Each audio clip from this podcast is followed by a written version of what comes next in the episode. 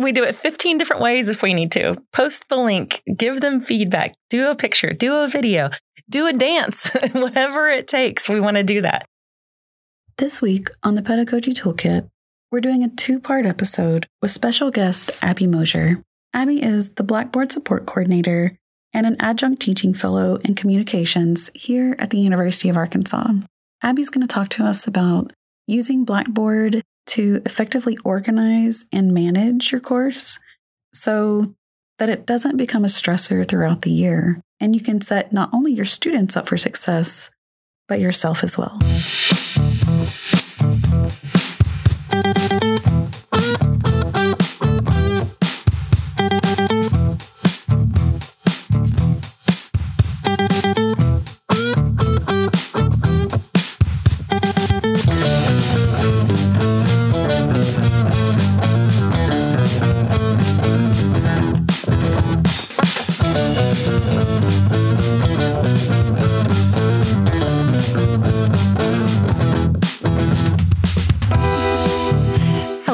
My name is Abi Moser. I'm the Blackboard Support Coordinator for the University of Arkansas and Global Campus. I'm also an uh, adjunct teaching uh, fellow here at the University of Arkansas. I teach with the communication department and help students with their public speaking skills. Thank you, Abi. So, Abi, you and I were talking earlier about organizing and how I've been trying to just clean my house out to get ready for the next phase here. Um, I've had a lot of things coming into the house and not a lot of things going out of the house. So I need some of that to happen. Um, but one of the problems that I'm having right now is that I just can't find things where they are. Um, and so have you seen that? I think it's on Netflix, that Marie Kondo show. Yes. The if it doesn't spark joy in you, don't keep it. Yes. So I have a whole mountain of things that are not sparking my joy. Um, and but it, it has really helped me start finding some of the things and also just getting more invested uh, in in what I do have so that I can maintain it. And love we can do a perfect analogy here with blackboard. So one of the things i talk to instructors about a lot is deleting the extra things in their course.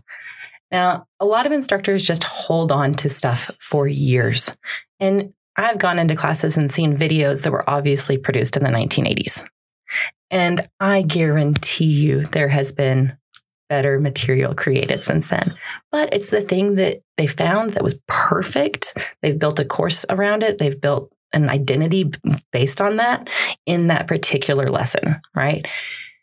We always want to go back and refresh. We want to do our spring cleaning. We want to do our fall cleaning, maybe even mm, winter break cleaning. What's that? Is that a gift I could give to somebody else that I can regift? And oh, look at that. My class is even cleaner now, and their class has a good starting point. All of those things are really helpful. The things we always talk to instructors about are deleting the things that you don't want organizing what you actually have. This is another big spring cleaning thing, right? You don't just put it back in another box and put it back in the closet. You want to organize it so you know how to find it. That if you need to send somebody to the hallway closet to find the tape to wrap the presents, you know where it is and they can find it easily. so these are so important. Uh, so it's all about getting rid of what you don't want, making the things that you have useful and actually using them, and then create uh, and then creating a more accessible use for those things. It's not just about having the PDF, it's about having an accessible PDF, right? Blackboard helps you with all these things, but you have to work with it. you can't just keep throwing things into your Blackboard course and expecting Blackboard to do that organization for you. It's something you can have good joy in and your students can love it, but you got to put the work in at the beginning. Yeah, it's it's really important to have things organized for the students and easy to find for them. And like you said, accessible. That's something that we don't talk about often enough. Um, but if you put a PDF or a Word document in your course and you have a student who needs a screen reader, but that PDF isn't tagged or you don't have titles in your Word document, um, then that becomes a problem on the screen reader and makes it more difficult for them to access that information. And we want to use that accessibility every chance we get, right? Blackboard has this lovely little scale whenever you add anything to it. It'll say, hey, this is wonderful. You're in the green. This is happy. We love it. And then sometimes you'll post something and it'll be red. and you have to really be considerate, not just to the students you have today, but the students you may have next semester. There's no reason not to go ahead and create accessibility options so that if you do copy your course or somebody else uses that same material, you're giving them quality material to work with. You're giving your future self good material to work with. And a lot of that organization and addition is about creating courses that you can build on in the future and that stay relevant. So in the future, we're also going to be switching to Blackboard Ultra. We want to make sure that as we're building stuff now, we're building materials that we can take into the next version. If you have something that's accessible now, it will be in the future too, because that is something that's going to be built for a mobile experience. Those are things that people can use on different devices. We want that to happen across the board. We'd love it if every student was sitting down at the best computer in the best environment with the best internet connection. But that's not the way that students learn now, right? They're learning on the go. They're sometimes listening to the ebook that you posted while they're driving to work, right? So everything needs to have that level of accessibility so that every different kind of student can access it. Right, right. We uh, we've been actually talking about this a lot um, when we're designing our courses. Mm. Is that our student population isn't always the traditional student who's coming out of high school and straight to college. A lot of times, these people are working parents, mm-hmm. um, or sometimes they are people who are responsible for caring for others, whether or not they are parents, um, or they've got three jobs because they're trying to pay for this school um, and because they are non-traditional students, so they don't have as much access to scholarships or things like mm-hmm. that. And so finding that that method that really works so that students can absorb the information that you're giving them. And one of those things is having it to be accessible in in those chunks where they can listen to it on a 30 minute drive to work or while they're doing the dishes. Right. and we talk about this sometimes as as part of the organization. I'm huge on organization. You'll hear me talk about it a lot. I'm pretty OCD about things. My closet is color coded. So that's who you're talking to right now.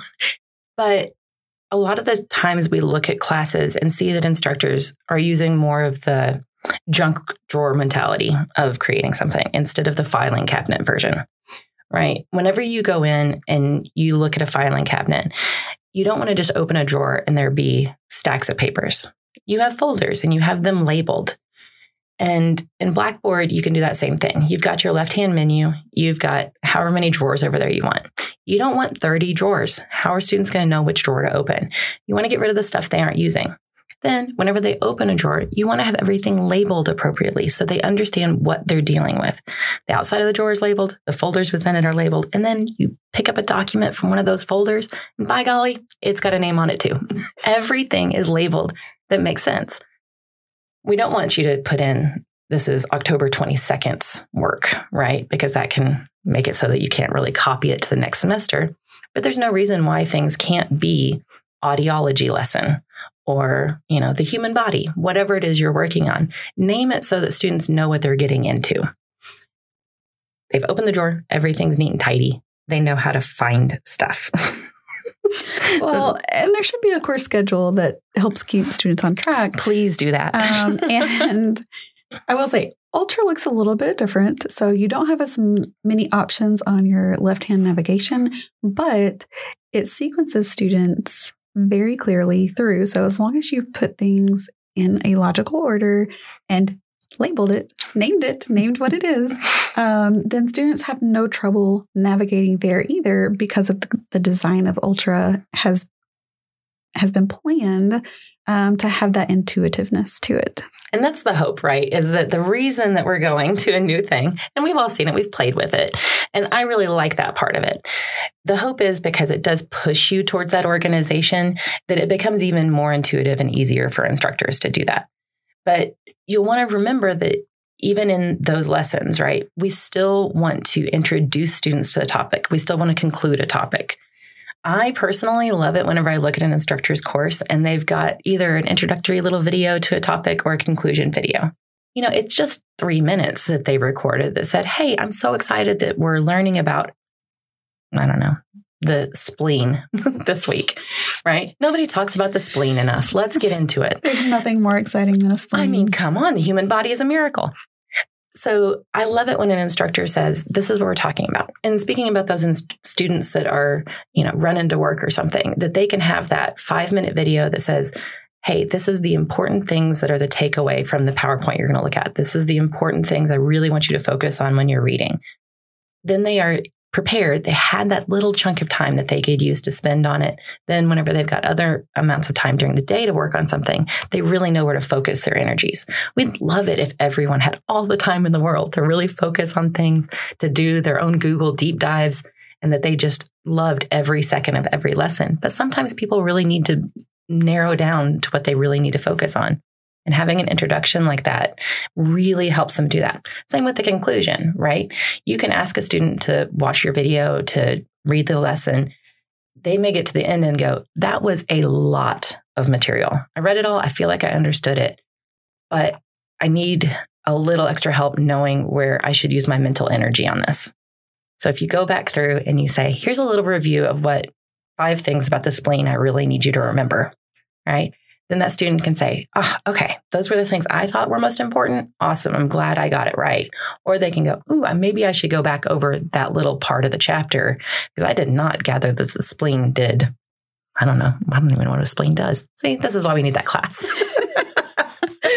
yes. And I will say, even like before your videos or readings, adding in those just some focus questions so students mm. can hone in on the information that you know you're wanting them to get out of it it doesn't mean they can't also get other information right but at least they can, they're focusing there and then the other thing that i found really helpful um, and this has been on my mind a lot lately is adding the timing of what you think you know an average person again how long would it take them to get through the reading mm. and the mm. discussion board you posted and that little quiz and your you know 10 minute video um, so I can plan out in my week exactly when I can do these things and how I can focus because otherwise I'm scrambling to find the time that I need. But if I know ahead of time, kind of, it should take me about this long, I can kind of plan for that. Um, and so it helps me a little bit just see what I'm supposed to do and how much time I need to do it a little better. And that's also setting expectations is super important.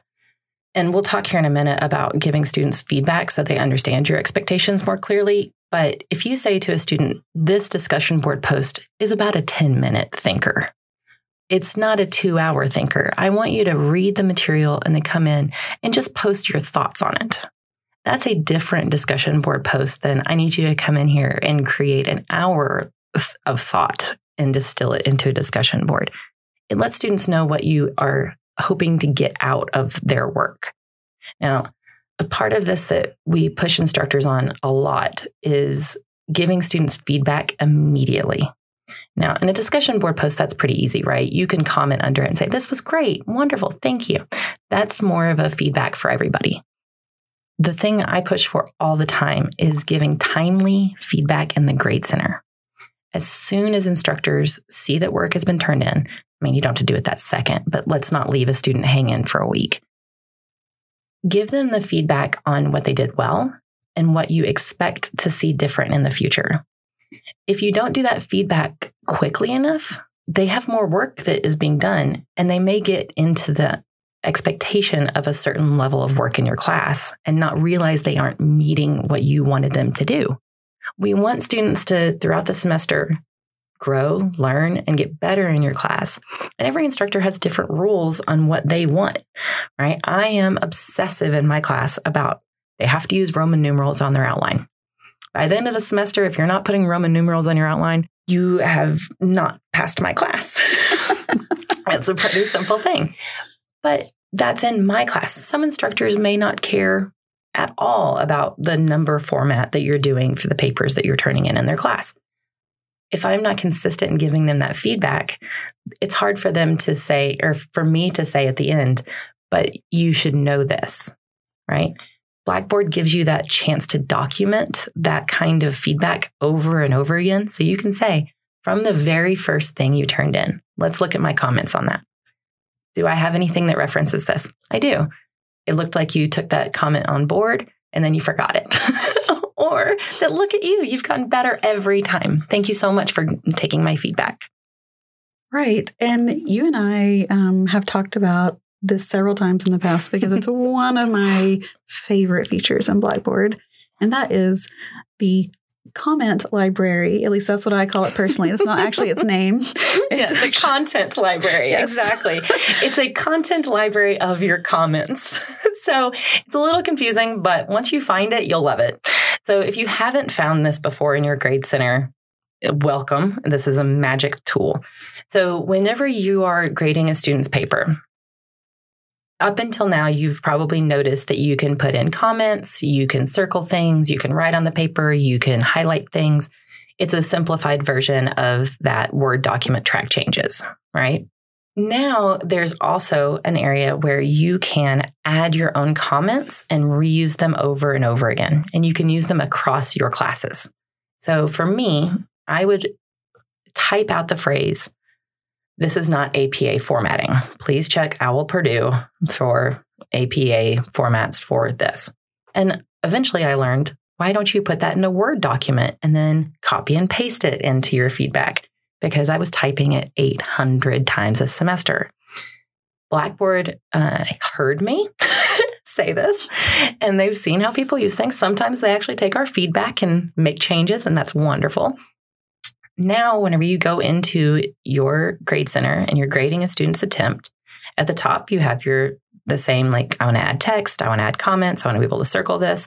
Now there's a little thing. It looks like a couple of books. It looks like a little bit of a shelf of a library.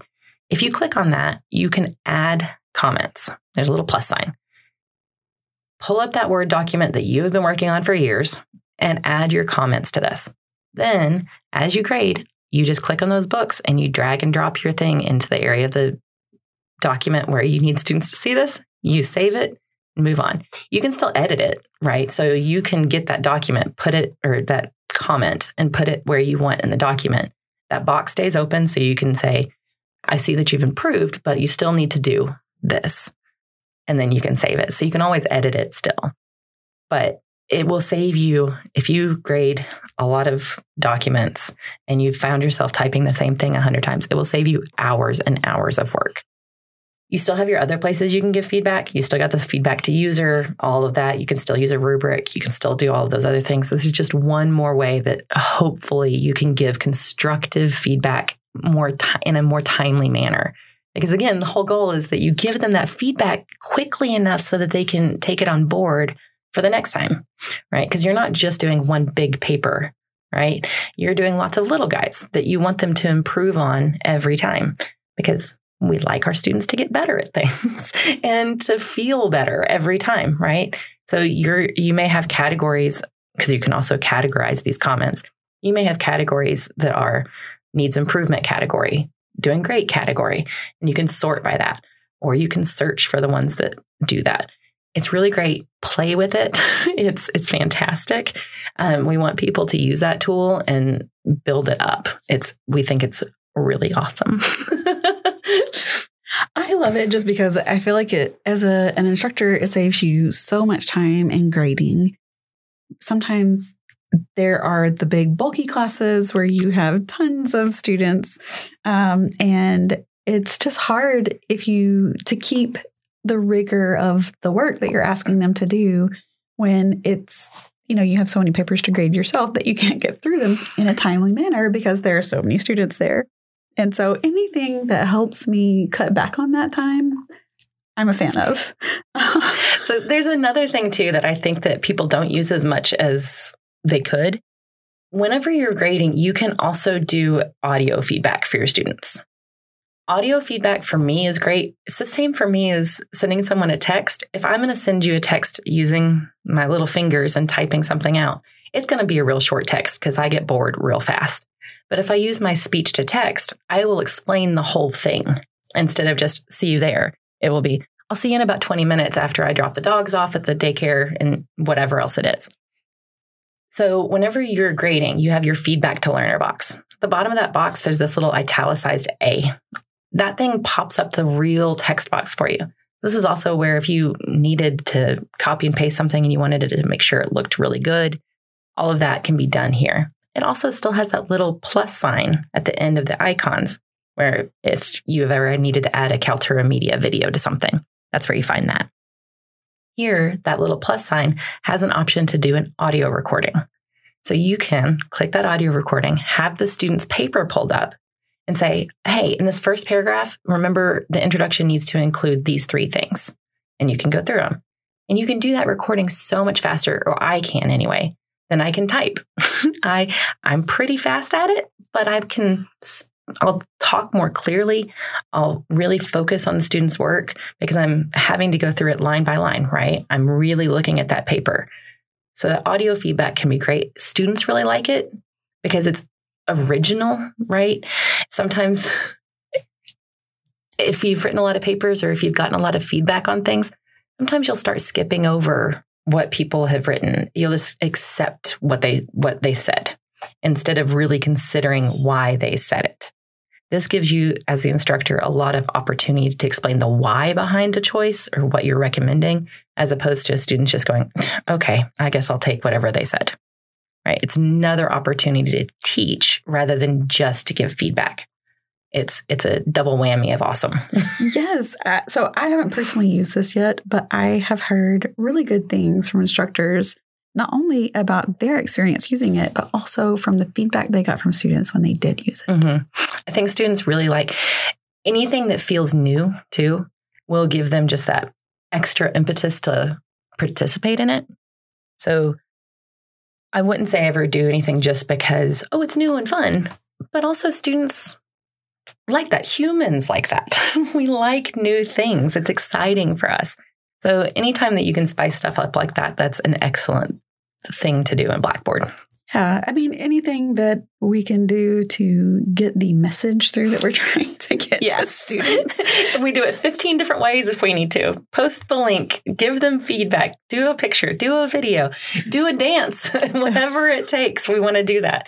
So we're constantly trying to think of different ways and better ways to give them feedback, to give it to them as quickly as possible and to make it as effective as possible. And so I think giving it to them in different ways, listening to feedback from your students. It's important that if you are trying something new that you don't just go, well, I did that and everyone loved it. Maybe the, the you know, I wouldn't recommend probably the audio feedback for a math course. I feel like you probably need to see the thing you're talking about, show it in some way. There you could do video feedback. There is that option too. So if you needed to say, this is how the formula should look, you can record your desktop as you go through it and show them that, that's great. You can also do a, a, big recording for the whole class and say, Hey, I noticed quite a few of us had this issue whenever I was doing my grading. And that's whenever you give them all feedback on something that everyone can improve on, right? All of those things don't have to be specific to students. That kind of information can be for everybody. If you notice one person have problems with it, maybe everyone had it, but only one person's did it show in the work. Yes. And so this timely feedback, whether you're giving it to an individual student or the entire class, actually counts as part of the regular and substantive interaction. And so that's kind of another um, thing to keep in mind as you go through though the timeliness of your feedback matters because just like Abi was talking about earlier, students need to be able to do something with it in your course and show you that they can respond to your feedback. That's part of the learning process. And so having that's why it's part of what I call RSI because I get tired of saying regular and substantive interaction. Um, that's why it's part of RSI because it it really helps you get ahead of that. It helps you engage with students and have them really feel like they're getting something out of your course um, and not just teaching themselves. Because sometimes, and when you're an online course, it can feel very isolating. You can feel student. lonely in a course. And I will say also, doing that kind of feedback for yourself as the instructor will help you next year. So much of the stuff that we do, we think of as I'm responding to this moment right now. But you're not going to have a group of aliens in your class next semester. They're going to have the same kind of questions. They're going to have the same kind of quandaries about how the spleen works, right? So aliens probably have more questions. Actually, they may have studied us better, and they might really know what the spleen does, and I don't. Um, but if you start noticing trends, right? If you notice in your comment library the things, the content library, the things that you're using over and over again, the feedback that you're giving over and over again, the videos that you're creating, those are the things that you start to say, oh, I'm noticing a trend in what my students aren't understanding. And because you're giving them that feedback so instantly and so con- comprehensively, you are able then to incorporate that into the next semester of teaching. So each time that you realize, oh, this was a really confusing area for them, that's what you can then say, okay, that needs to be its own subsection of the lesson. And I can talk about the problems that people have had with this in the past. I think every student feels better when they know it's not just them that has a hard time with something. If you say, man, it can be really confusing. I've had students in the past who asked me about this and this and this, and they had a really hard time understanding X. So I'm going to spend an extra little bit of time today covering those. And then if you guys have any follow ups, let me know. And that way I can continue to build the information for the next group of students. I want them all to get better every year, right? So you may discover that that one thing you thought was small, that's a whole lesson. it's, it's hard. Yes, and and student perception matters because it gives you that feedback. And it helps you organize your course for the future. Mm-hmm. And you say, hey, I do need this subsection, or you know what, I need to add more resources on this so that students can see it from a different perspective because the lecture video I recorded on it, you know, isn't getting across to some of them um, because sometimes that just happens. You you need it from multiple perspectives. Students might need to hear it eight times, you know, and from different people because that just helps. Whether you're popping that Khan Academy video in there, um, or or whatever it is that you are doing to supplement what you've already given them, just something that helps them grow um, in that lesson because you've got the data now um, and and this is kind of the hard part, I think, of what you were talking about is actually keeping up with that data between then and the end of the semester so you can do something in your course. Mm-hmm. But what I kind of have wondered about is what if they requested a dev shell for their course and started making those changes as they go in the dev shell? Now, that's one more thing to do in the semester but then you don't have a big glob of things to do at the end of the semester. And we love a dev shell anyway, right? We used to say these were all sandbox courses because they were all places that you played. So we still have sandbox courses, but we also have dev shells, and that's development shells, obviously, you know, that where at the beginning of the semester or at the end, depending on when you listen to this, you can request a dev shell from the BB admins and say, I'm going to take this and I'm going to copy my course as it is right now into this. And I'm going to delete everything that I'm not using. I'm going to tidy up the things that have been driving me crazy because I have three versions of test two. I'm going to come in here and I'm actually going to clean those up. I'm going to delete the ones I'm not using. I'm going to get rid of all the extra stuff. And I'm going to use this as a as a parallel course as I'm going through next semester. And I'm going to make notes to myself. What's working, what isn't. I'm going to take feedback and I'm going to work on changing those things. I'm not going to do it in my live course because that's where I'm. I've got students in there and I can't delete test two because that one kid took it and I still need his responses. But I want to make sure that I'm having a nice, clean class to go forward with and that I can keep adding to it and keep removing as I go and it not impact what where my students actually are. And then in the future, you've got this gorgeous little shell of a class sitting there, pretty, clean, pristine, yes. lovely, that has taken all the feedback through the semester and gone in there, but it doesn't have the 30 announcements where you were explaining everything. Yes. right? And that is an excellent space to then play around with what does this course look like in Ultra? Because the dev shells and all the courses right now that are coming out are instructor choice. You can actually preview Ultra uh, and permanently switch to it, but that takes multiple clicks. So you will know if you do that. if you do that, that's it will a, be on a, purpose. It's a real change. So do that in your dev shell. Don't until you're ready, ready. Let's not do that Yes. in your real class. The dev shell that's clean and pretty, that's the one you want to preview in Ultra because you want to see what it's going to look like. Mhm. Um, and at that point, if you want to, you can reach out to your instructional designer uh, for your online courses and ask them what they think. Give get some feedback on your course um, because they're pretty good at evaluating and uh, seeing, you know, a few holes here or there. But also, that's what your students are for. And so, getting that data from them and, and kind of that feedback and making those changes as you go when you can uh, it can be really helpful for you, not only future you, uh, but also your future students. Yes. And that's the thing. I think so much of the time, and we should be doing this, we should be focusing on the student experience, right? That is uh, the biggest component. But we also want our instructors to feel satisfied in what they're teaching and feel like they're doing a good job. And sometimes if you're given a course, you know, that you didn't fully engage with before you you started teaching it or you just didn't have time, you know, you were an adjunct that got brought in that they need you to teach this class tomorrow. You don't have time to really get in there and experience it. We want instructors to feel really connected to what they're teaching and making those changes and working with people to build that course for the next round is the thing that's going to make you feel connected to it and feel even better about your teaching style. Because everybody's just a little different.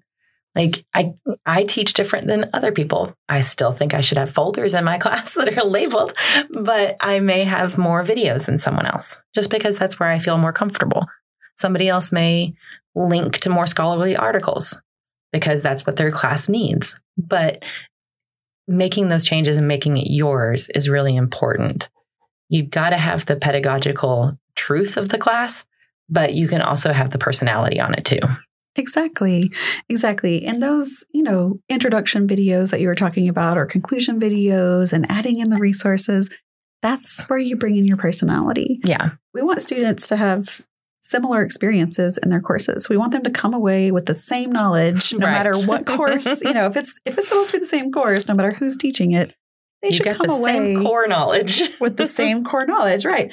But that doesn't mean that your expertise, they don't also come away with that because you are a person, you're unique, your knowledge is unique, and, and you have something to say to them. Mhm. And so sharing that really expands their learning. especially when we're talking about those online students that don't always feel seen. That if you can do it in a way that shows that, hey, I'm also out here trying to learn stuff and grow with you. You're in my class trying to do this. As your instructor, I'm doing it too. We're all getting better throughout the semester. Man, they feel so much more real. Everybody feels more real in their class and loves it more. They come out having learned more because they were interested in it more, because you were interested in it. So we want to push that every time. And Abi and I have talked a lot about videos. Uh, you can do these on Zoom, but Kaltura is another really great option for that.